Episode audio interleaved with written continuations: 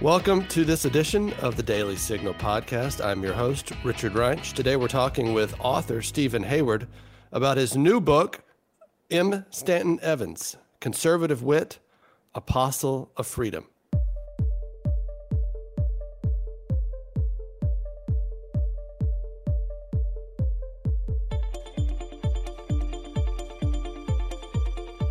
Welcome, Steve Hayward, uh, to the program today. We're going to be discussing Steve's new book, M. Stanton Evans Conservative Wit, Apostle of Freedom.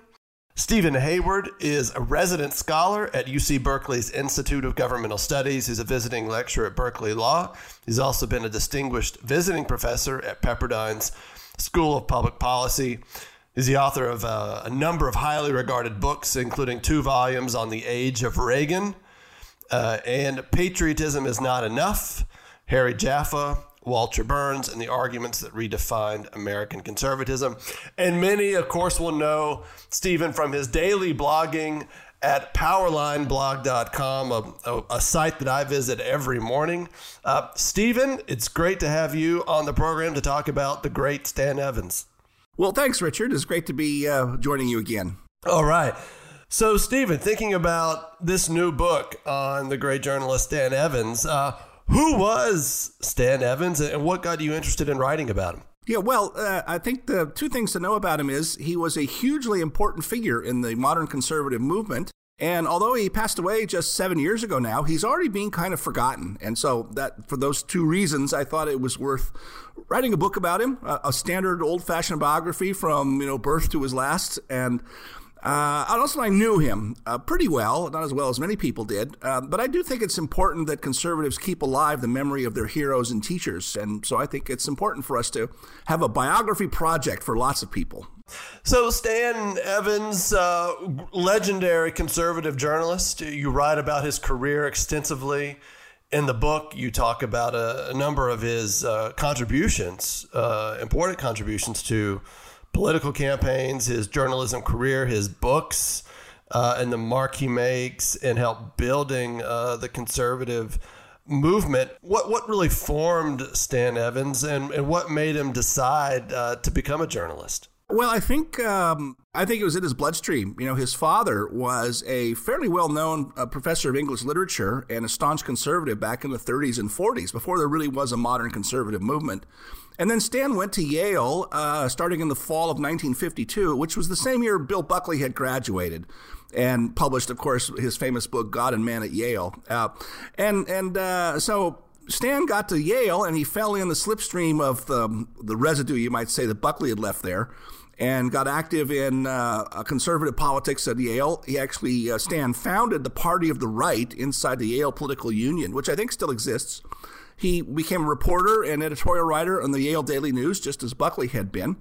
Uh, and he was rebelling right away in class against the leftism, the same kind of leftism that Buckley rebelled against at Yale. So, you know, he got an early start. Um, and, you know, from there, uh, I think what I, I, think what's interesting about Stan is we, we know him as a journalist and also as a political activist, and we'll come to that. But he's also a pretty serious thinker. Uh, I had either forgotten or never knew in the first place that when he got out of Yale, he actually did do a year of graduate study under Ludwig von Mises at NYU before he then decided to do journalism as his uh, main career. But he, uh, one of the things you can tell about Stan is that he could have been a highly successful academic, and I think could have been one of the titans that we rank up on the bookshelves next to you know Eric Voegelin or Milton Friedman or someone like that. Wow, that's that's impressive. I mean, I wanted to talk more about him studying with Ludwig von Mises. Um, so at Yale, does he he arrives at Yale? Uh, he's the son of an academic, uh, Med, Medford Evans. Uh, he does he arrive at Yale, and it's sort of like uh, this. You know, there's sort of a progressive, uh, you know, collectivist mindset. He pushes against that, but what starts to really form him? Well, you know, he starts running across some of the early classics of conservatism. You know, he, he I think m- the most important figure for forming Stan's early views was Frank Chodorov, a figure who's been really forgotten and I think should be brought back. I actually did about a, I don't know, five or six page digression about Frank Chodorov in the book because I, I, cause I went back and read a lot of Chodorov myself. I knew the name and had read a couple of essays of his years ago. Uh, uh, but I had forgotten how great Frank Chodorov was. Uh, now, he was very much a pure libertarian. Chodorov was one of those guys who said, if you call me a conservative, I'm going to punch you in the nose. Um, and he was also, and this is interesting influence on Stan that's very subtle. Chodorov was also um, very typical of the non-interventionist point of view you associate with uh, libertarians from back in that era, and of course right up to today. You know, he was very skeptical, if not opposed, to World War II, in fact, or to American involvement in World War II, I should say. Um, and you know, later you can pick up hints; they're very subtle that Stan had a lot of sympathy for a non-interventionist point of view uh, and was always conflicted, I think, during the Cold War with the necessity for needing uh, a lot of defense preparedness against the Soviet Union. But at the same time, he was, uh, especially you saw this after 9 11 and after the Cold War was over, he was not a fan of, our, of, of foreign interventionism. Uh, and very much uh, cast a skeptical eye toward, um, you know, the occupation of Iraq, for example. Of course, that's toward the end of the story of his story, but still, uh, in the Vietnam years, he didn't want to give aid and comfort to the anti-war movement because he understood its um, character. But at the same time, he here and there he would betray that boy, uh, is the Johnson administration totally mismanaging this war. Uh, and so, anyway, he got a lot of that from Chodorov, I think. Yeah. So Stan ends up, uh, interestingly, in Indianapolis uh, early early in his career, in his twenties, and is appointed editor in chief of the Indianapolis Star uh, at the age of 26. Uh, and so this is a, a major regional newspaper. Um, and, you know, I guess we have to remind people that, you know, at this, at this period, uh, newspapers really mattered. Uh, editorial pages really mattered uh, as, a, as a source of where people got their news and information, as opposed to now they're sort of dying on the vine. But um, maybe talk some about that and how that's how Stan's career starts to take shape. Yeah, that is an interesting point. Uh, it's worth mentioning that he did work briefly out of uh, college for Frank Chodorov at the Freeman, which then really was what you know one of the only conservative or libertarian leaning publications around. You know, National Review hadn't even started yet. Uh, Human Events was an eight page newsletter. He later worked for Human Events in Washington. But yeah, the Indianapolis, it's actually the Indianapolis News uh, which was the evening paper owned by Eugene Pulliam, who also owned the Indianapolis Star, which does still exist today. Uh, and Pulliam was a solid Midwestern conservative. He wanted to recruit conservative writers and find a conservative editor. He had hoped, oddly enough, to lure um, uh, Bill Buckley to Indianapolis, but that's obviously unthinkable for Buckley uh, for obvious reasons. Uh, anyway, uh, Stan decided to go there to be an editorial writer, and before very long, Pulliam recognized his talent and energy and made him editor in chief at, like you say, the age of 26. He was the youngest editor of a major daily newspaper uh, in America at the time, and I think maybe ever. And he mostly concentrated on the editorial pages, which were quite robust in those days, but he did write the occasional news story. Uh, and, it, I, you know, I knew he had been at the Indianapolis News. I had never bothered to go back and look up any of that old journalism, but of course I did for the book. And I was astonished at his output uh, and how interesting it was, how sophisticated it was. And at the same time, Evans himself said, uh, he told Time Magazine, in fact, I think in 1961, that, you know, my views are kind of the views of the farmer from Seymour, Indiana. Loves his country, loves God and his community. And, you know, so even this guy, uh, even though Stan was a Phi Beta Kappa graduate of Yale and otherwise fitted for, you know, the Acela corridor, as we'd say today, he was much more at home in Indianapolis. You know, I like. I mean, that's something that you bring out in the book about Stan, and maybe the contrast. I mean, you mentioned Buckley.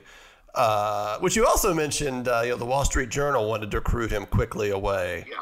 And and and maybe that's why he was offered a, a reason why he was offered the editor in chief position, and he stays in in Indianapolis. But that's a part of his character that he uh, rock and roll, uh, cigarettes, Coors beer, or, or you know, I guess Coors beer wasn't yet a thing in the '60s or the '50s, but you know, he liked he liked uh, traditional things uh, in, in American popular culture. Uh, and uh, wasn't really out for sort of, uh, you know, gave no trapping or sign that he was an elitist in any respect. he was, yeah, as, as you say, the agreed with the farmer from Seymour, Indiana, more or less. Yeah, well, you know, I mean, he, yeah, he's legendary for his wit, which we can come to in a bit. But yeah, he had plain tastes. He liked to joke that he liked Hardee's fast food, big gulp sodas from 7 Eleven. Um, Which could also be used as ashtrays. right.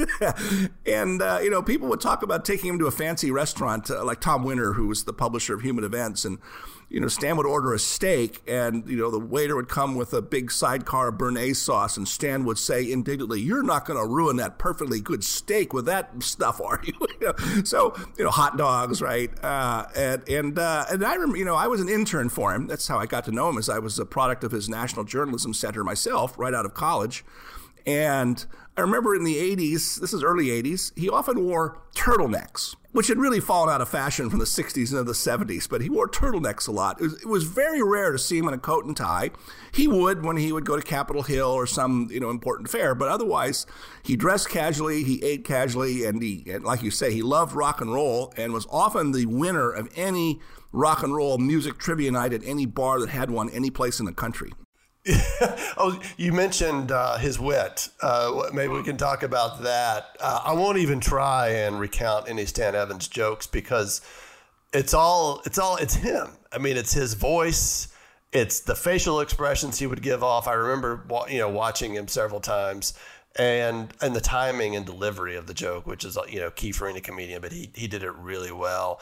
Uh, but that that became a huge part of his uh, uh, of the Stan Evans, you know, legend. And, you know, I can remember at Philadelphia Society meetings, the, the mere approach of Stan Evans to the microphone, people are already laughing in anticipation of what he's about to say. Yeah, no, he had the presence of a first rate stand up comic. Uh, and by the way, I mean, he could have made a living at that if that, had been the way his um, ambitions and mind had run. Uh, but you're right. It was the comic timing and his drawl and delivery. Although you can see the logic of a lot of his jokes uh, was pretty consistent. He liked to find uh, you know some liberal cliche or some liberal perception and turn it on its head or turn it inside out. And so some of these you'll get the humor of, even though, yeah, like you say, none of us can do the delivery.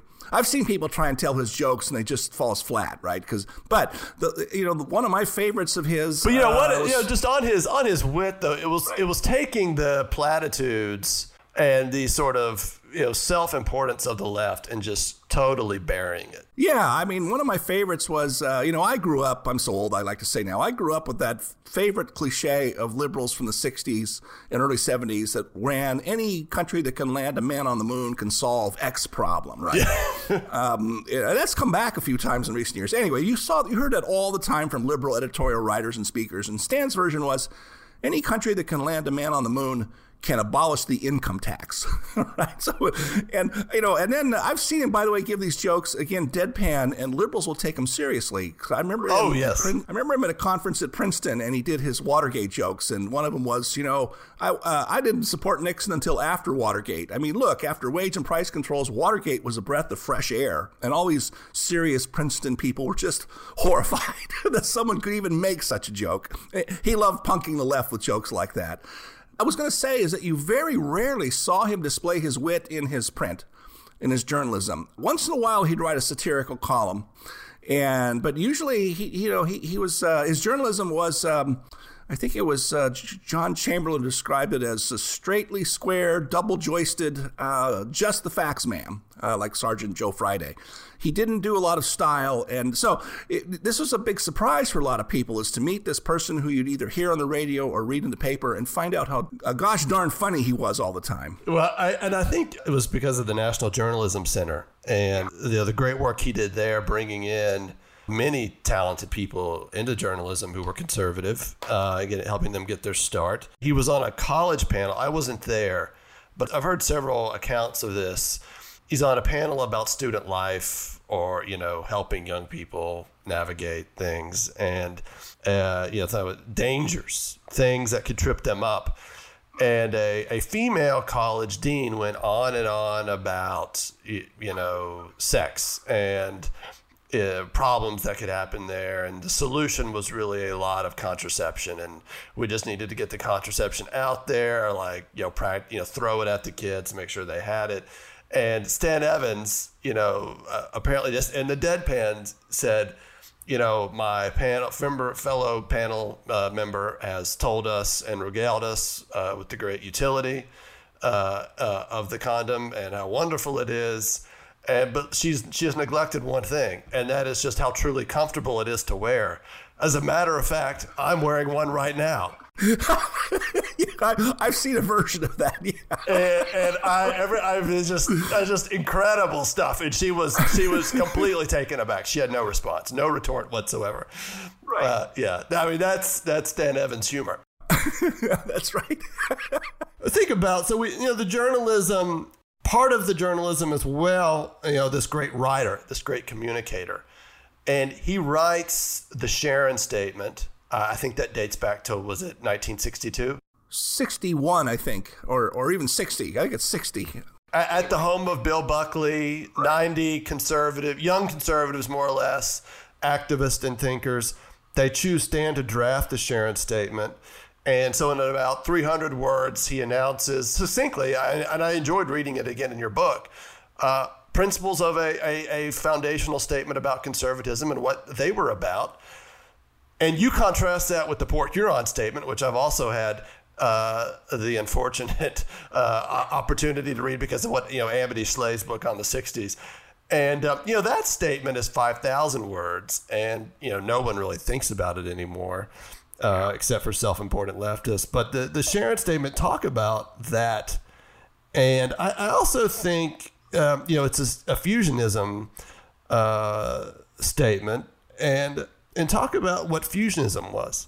Oh, sure. Yeah. So, okay. Um, the Sharon Statement was the founding document for the founding of the Young Americans for Freedom, uh, you know, for YAF. And it really grew out of the fact that the early enthusiasm for Barry Goldwater, which starts at the 1960 convention, really, uh, was a, largely a youth movement. Uh, it was uh, you know young conservatives like Stan and you know people also people now forgotten we've lost like Doug Caddy and several others and they decided after the convention, well, you know, we need to organize the youth. Uh, it's one thing to have college Republicans, but let's have a conservative group because a lot of people thought, you know, remember the politics of the time, there were lots of conservative Democrats. So uh, if you're going to build a conservative movement, it shouldn't just be an adjunct to the Republican Party. So that's when they decided, let's get together.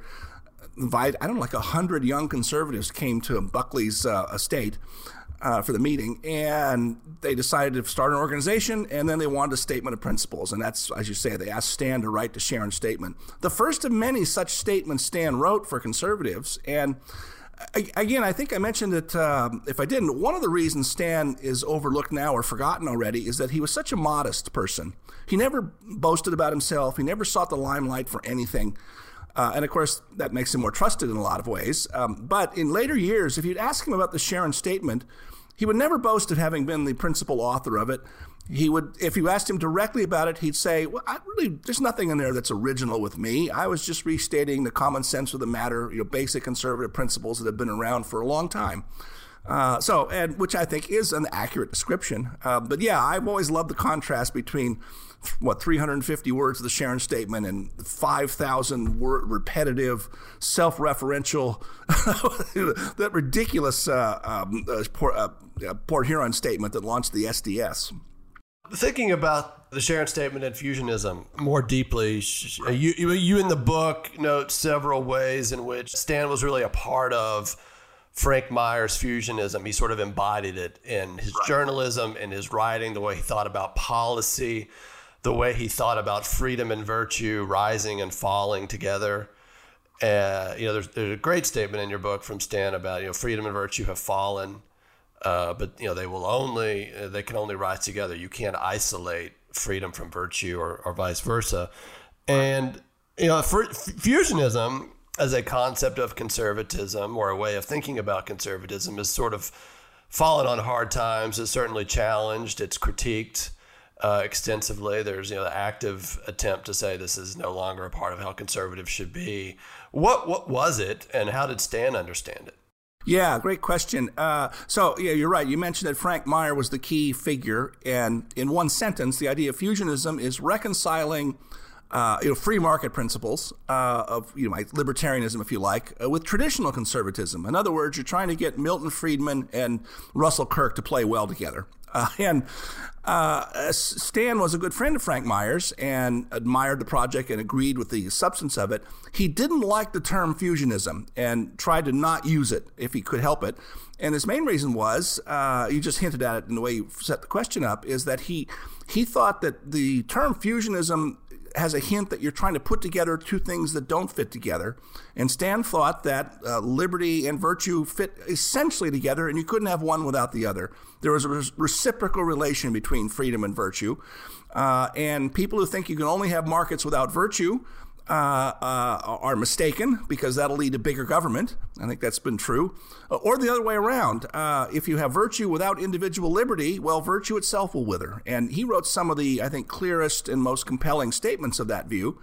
Uh, uh, and you're right. It's fallen on hard times. I, you know, there's a lot of attempts to try and bring it back. Uh, these days, it gets wrapped up with, uh, of course, the nationalism question. I know you follow that very closely, uh, and we'll see where this goes. But I, I think uh, he and Frank Meyer, I think their essential insight was correct, and so one way or another, we have to get back to that project. Well, that, that's interesting, and maybe another chance to return to Stan Evans's uh, writings in that regard. You mentioned von Mises, and he took uh, he took classes. I don't know how many classes with von Mises. Is that I mean the the way of thinking about his really incisive writing about healthcare and yeah. environmentalism and the intersection of state power and these issues and how he saw it? Is that his main teacher and what he was always coming back to? Probably. You know, I, I wasn't able to find out. Uh, I, I, there doesn't seem to be any records of what courses he actually took. Stan just described it. Von Mises would come into a seminar room with a single sheet of paper with just three or four words written on it. He was one of those kind of lecturers. Uh, but the thing, one of the things about Stan's journalism that is unique is that Stan, who'd been an English literature major at Yale, uh, was very able at prose, of course, but Stan was also very numerate the other journalist he reminds me of from recent years was Warren Brooks, who has always had a chart or a graph or some statistics in every column he wrote. And Stan was very able at finding uh, statistics, uh, whether it was healthcare, energy policy, uh, on and on and on. Uh, he, would always have at his fingertips some government report that had been ignored by the media. Uh, uh, and so a lot of times his columns would have the facts about inflation, about the defense budget, about you know any parts of the federal budget. He really knew the details of federal spending and all the tricks that they play. So that's what set him apart from a lot of journalists who are not very numerate or are not able to write very well about numbers. Um, and I think he got a lot of that from von Mises, uh, even though I think von Mises is more of a theorist than a quantitative economist. But nonetheless, Stan picked up the intuition for how markets work and you mentioned healthcare. Um, Stan was a demon on uh, on how government involvement in healthcare distorted the entire market. It wasn't just Medicare and Medicaid that was wrecked by government intervention, but it was the private uh, uh, insurance industry fell along with a slipstream, and and yeah, he really thought that we'd messed everything up. that he, he was making the once the government intervenes with Medicare and Medicaid and starts buying health care and those services, it necessarily affects how private health care is going to be delivered uh, and uh, the prices that are going to be offered. Uh, thinking about also, you know, he, this is sort of in the past in a way, HMOs. Uh, health maintenance organizations uh, initially introduced by the left as a way of controlling costs. People forget that. But of course, conservatives seem to sign on to that as a way to, the principal way to oppose sort of healthcare socialism. Stan argued, you know, they both both sides were wrong to believe in HMOs because they inevitably ration care and ration care in ways divorced from actual consumer choice. Yeah, that's a really important point because uh, uh, you know Stan actually once the late '90s, after Clinton care, Hillary care had crashed and burned, he actually recommended Republicans work with Democrats or even embrace some Democratic proposals to regulate HMOs. Because, right, your HMOs were thought to have been the market like solution to the perversities of the healthcare marketplace. And really, you, you, put your finger on it. They were a private sector solution to impose the rationing that was being driven by the way the government had distorted the whole sector of the economy. And so, yeah, Stan thought that conservatives had been way too uh, superficial in embracing HMOs and um, uh, what's some of the other equivalents of it. And yeah, he didn't like them at all. He wanted to go back to Well, really, he liked the idea that later John McCain ran with, although Stan didn't care for McCain, of course, uh, which was, you know, it was it, the, the solution, of course, which a lot of listeners will know, is a variation of the school vouchers, right? We should give people a tax credit uh, for, or change the tax status of health care and go back to having uh, and enabling people to buy insurance on the open market and buy the services that they want or need. Uh, and that's not the way it works now. We have all these mandates, and oh, I hate the whole healthcare subject because it's such a black hole. But, uh, uh, but you know, he, he, we're all going in the wrong direction on this.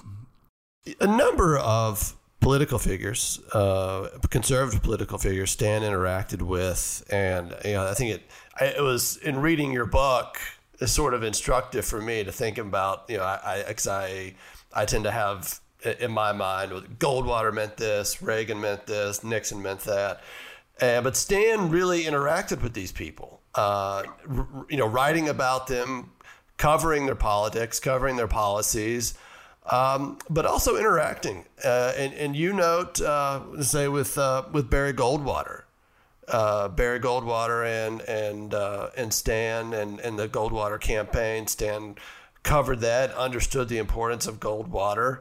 Uh, then also Reagan as well. Maybe talk about those connections. Sure. Yeah. I mean, the we forget now about Goldwater. well, one thing we forget about Goldwater is that uh, we recall that uh, sort of liberal Republicans, uh, you know, Scranton, Nelson Rockefeller hated him and undermined his campaign. But we also forget that there were a lot of conservatives at the time, even if you couple it National Review, which otherwise supported Goldwater, who thought, yeah, you know, Lyndon Johnson, he's okay. I mean, he's from Texas. He's sort of a conservative Democrat. And Stan would have none of that. And he wrote a long article on the case for Goldwater right before the election in 64.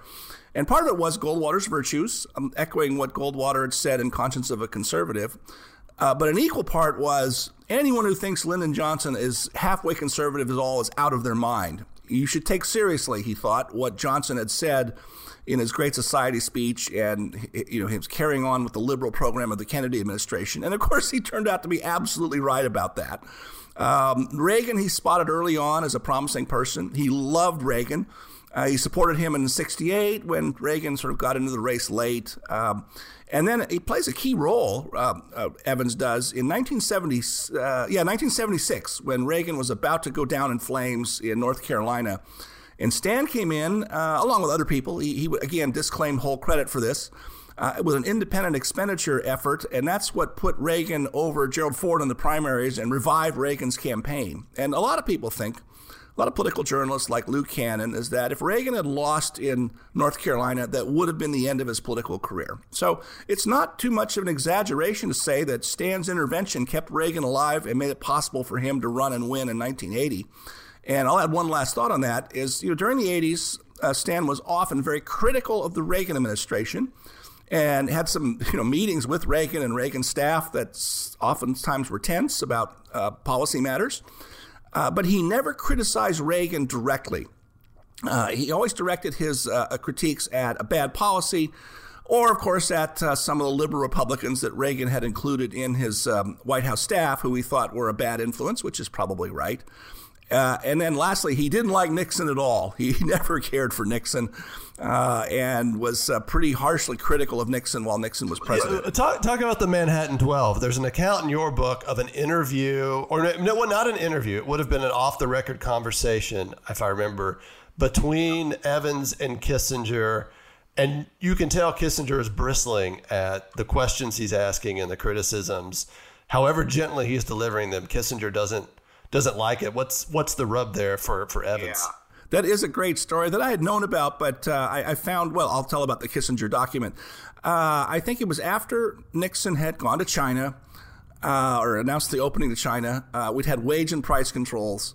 Uh, we'd had his uh, welfare reform proposal that was, you know, essentially guaranteed annual income. That was from Pat Moynihan. And so a number of conservatives got together at Bill Buckley's house up in New York and decided to announce a break I think the, the actual term was a uh, group of conservatives suspending support for President Nixon. They didn't say they opposed him, but suspended their support. Uh, and uh, 12 people ended up signing the document that Stan wrote. Once again, they asked him to write the critique. He didn't sign it himself for for reasons that are not entirely clear. Uh, it might be partly because he was still at the Indianapolis News then, and the publisher Eugene Pulliam was a big Nixon supporter, and I think maybe Stan didn't want to embarrass him. Stan also wanted to have more critiques on foreign policy than the document included, and apparently some of the discussions were pretty heated. But uh, the sequel was uh, a meeting is proposed. I think Pat Buchanan in the White House uh, brokered it between Stan and several other people and Henry Kissinger to talk about the foreign policy question. And I discovered uh, a declassified document. Uh, it was like, I don't know, eight or 10 single space pages uh, with a record of the meeting. And it's so detailed that I suspect that Kissinger was taping it and had it transcribed. Uh, if not, somebody kept very careful notes. In any case, what you can see in that is Stan just whacking away at Kissinger for their weakness on Vietnam, for their weakness on arms control negotiations with the Soviet Union. And you're right, Kissinger is clearly not liking all this. He's making excuses about a hostile media and hostile Congress. And Stan is saying, you know, who, why pay attention to the New York Times? They're not important. You just you do the right thing. And and and you're right. Stan was very polite but very firm, and yeah, Kissinger didn't like it at all. It was a lot of fun to find that. Evan, Evans opposed. You said he opposed Nixon uh, fairly consistently uh, yeah. throughout his political career, and that but that sort of maybe a bridge into another part of Stan's career because you know Nixon had been uh, a, a, red hunter. I mean, he he he helped Whittaker Chambers, uh, you know, vindicate himself against Alger Hiss by uh, bringing him into the committee and supporting him in the in the House Affairs, uh, or the the Un-American Activities Committee, HUAC, uh, which Nixon was on, uh, and you know, so that's I don't know if Stan ever gave him gave him credit for that, or if that part of Nixon's career just sort of seemed to fall off as domestic and foreign policy loomed large in the in the '60s. But Stan was a defender of McCarthy. He wrote toward the end of his life, uh, which I now want to go read it, "Blackballed by History," uh, a 600-page account, very detailed primary source historical account, in many respects vindicating the charges McCarthy made uh, while also noting his many character flaws. Talk about that part of Stan's career, why he was so interested in that. Yeah, so that this is a case of someone uh, of Stan really being his father's son. Uh, his father, for reasons that I couldn't ever find out exactly how it happened, he became ultimately the head of security for the Manhattan Project during World War II, and then with the early Atomic Energy Commission formed right after World War II. And he resigned in uh, sometime in the late 40s. I think that's when he, his father resigned because of lax security, because of an indifference to. Uh, I think it was actually after the you know atomic bomb secret had been leaked to the Soviet Union. His dad actually met Klaus Fuchs at Los Alamos, you know, one of the conspirators with the Rosenbergs, and he was. Uh, his father was dismayed that people weren't taking internal security seriously. Uh, and, and it made his father inclined to be sympathetic to McCarthy's general purpose, which was r- the same thing, right? Uh, so Stan was uh, taking up the cudgels for that cause. And yeah, the McCarthy book uh, does at least two things. One is it just refutes a lot of myths and you know stories uh, and accounts that have settled in uh, the historical record of most McCarthy biographies or most chronicles of the internal security controversies, showing that they were flatly wrong. Uh, and then related to that, one of the things that Stan was so good at from his journalistic background is digging for sources and material uh, that uh, so for example he, he pointed out that um, you know McCarthy would say you know here are these people in the State Department who have suspected communist connections. And the response they get was well they're not with the State Department anymore. They, they've been weeded out which may have been true in some cases. But what did Stan do? He went to an, um, an off-site National Archives Center I think somewhere out in Maryland and found old State Department phone directories from the periods in the 1950s that were in question. And lo and behold, these people were still listed in the State Department phone directory. Well, no one had ever done things like that before. Uh, but Stan dug into all kinds of things um, that no one else had ever pawed through in the FBI archives and in lots of other places, and just debunked a lot of things that were wrong and said that, in fact, a lot of people that McCarthy had uh, suspected of being communists or disloyal were in fact communists or disloyal. And, you know, the left has always wanted to sweep it under the rug and say McCarthy was mean and reckless and all the rest. So it's quite a uh, um, piece of work. It is great reading, too, I have to say. how many feet of uh, storage space houses the research collection that Stan used to write that book at the Hoover Institution. It's uh, which speaks to the massive effort that it took. I mean, he so this book, if you're going to refute it, you would actually uh, have to go through the, those primary documents, or unless you knew them well on your own, and right. go through the book and and make uh, you know refutations. And you note in the reviews that really no one did that. No, the reviews were all just sneers. You know, you know how how can someone possibly say anything nice about Joe McCarthy? That was the character of all the reviews. Yeah, the the, uh, the idea being, I mean, I like that the blackballed by history. This is somehow a body of knowledge that we can't even really touch yet uh, or or articulate. Um, so, what, what, why? I mean, did he? Was there some larger theoretical point for Stan in defending McCarthy? Uh, say along the lines of, you know, this is this is sort of like a turning point in American politics, and you know the way McCarthy was treated. Uh, was there something like that for him? Yes. So think about just think about the current moment we're in right now and how the phrase the deep state has caught on. And I don't know if Stan would have liked that phrase. I think he might have, uh, or some of the imprecise ways that it is used. Uh, but but uh, certainly when you get into the 60s and the years after McCarthy, uh, what he, he did see a unity in the self interest of government uh, organizations, especially the intelligence and foreign policy communities uh, and sort of the insidiousness of how they close ranks. And so I think you could draw a straight line between what he saw happen to McCarthy and the way our politics has unfolded ever since.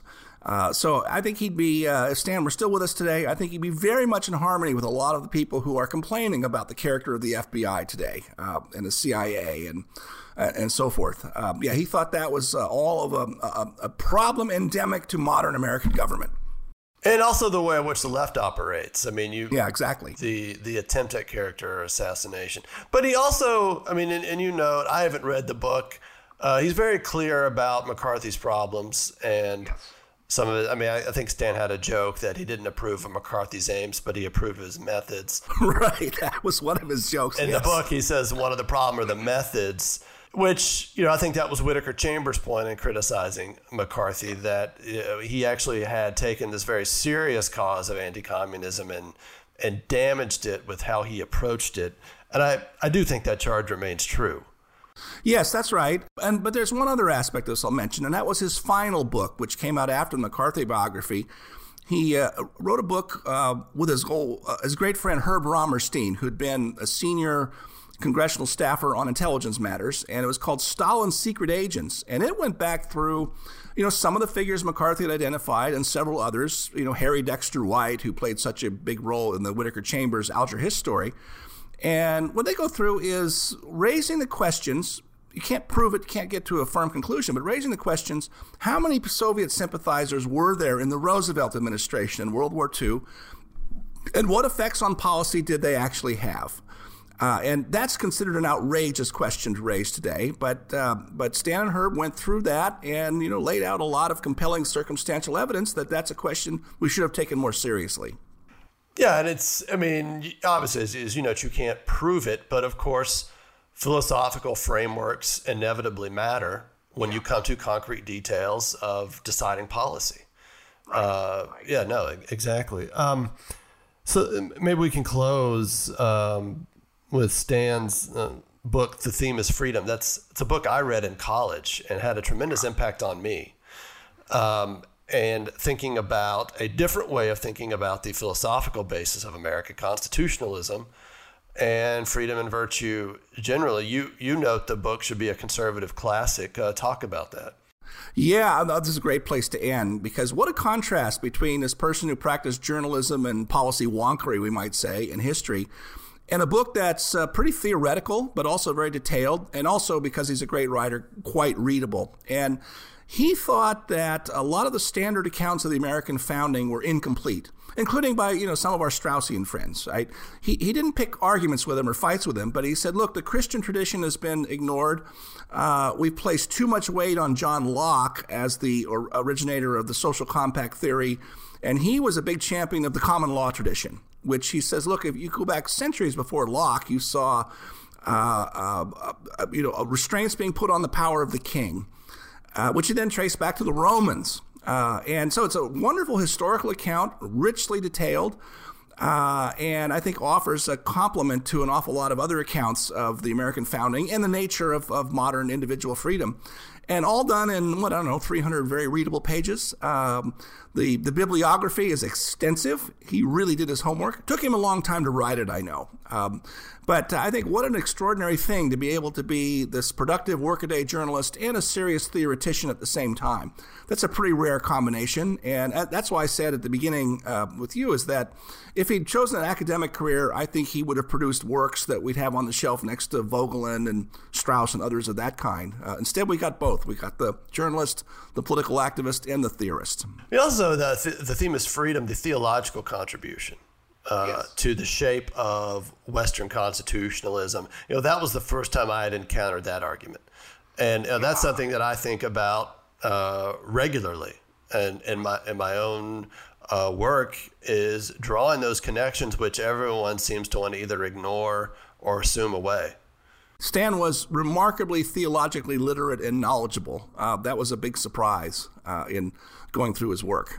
And, and I suppose here at the end, you know, we've we've we've touched on this. I mean, and you make this point throughout the book: his character, who he was in his profession, how he helped, assisted other people. The way he even delivered criticism, he tried to not mention people by name. You've noted that, um, and it was just uh, this is this is someone who is in a incredibly aggressive field, competitive field, uh, but he did it with a, a, smile and did it with grace. Yes, that's right. Yeah, he uh, that's an important point. He almost never would attack another conservative that he disagreed with by name, with the sole exception once or twice of George Will, who really. Oh yeah, George Will. and uh, and even there though it was done on the level of argument. He he didn't call George Will any names or you know the way he might be today by so many people. Uh, and but he, he he was very critical of actually in a certain way it was Will's statecraft is soulcraft, a book that Will has disavowed oddly enough that Stan that helped prompt Stan to write his own book. The theme is freedom. Oh, that's yeah, that's interesting. Yeah, I can only imagine what Stan would do with Will's uh, low voltage atheism that he's announced. Well, Steven Hayward, the book is M. Stanton Evans, Conservative Wit, Apostle of Freedom from Encounter Books, and it uh, comes out in early March, if I'm not mistaken. That's right. Yeah. All right. Well, thank you so much for your time. Yeah, thank you, Richard. And that's all for today's episode. Thanks for listening to the Daily Signal podcast. You can find the Daily Signal podcast on Google Play, Apple Podcasts, Spotify, iHeartRadio, and a number of other channels. Please be sure to leave us a review and a five star rating on Apple Podcasts and encourage others to subscribe. Thanks for listening. The Daily Signal podcast is brought to you by more than half a million members of the Heritage Foundation. It is executive produced by Rob Bluey and Virginia Allen. Sound design by Lauren Evans, Mark Guiney, and John Pop. For more information, visit dailysignal.com.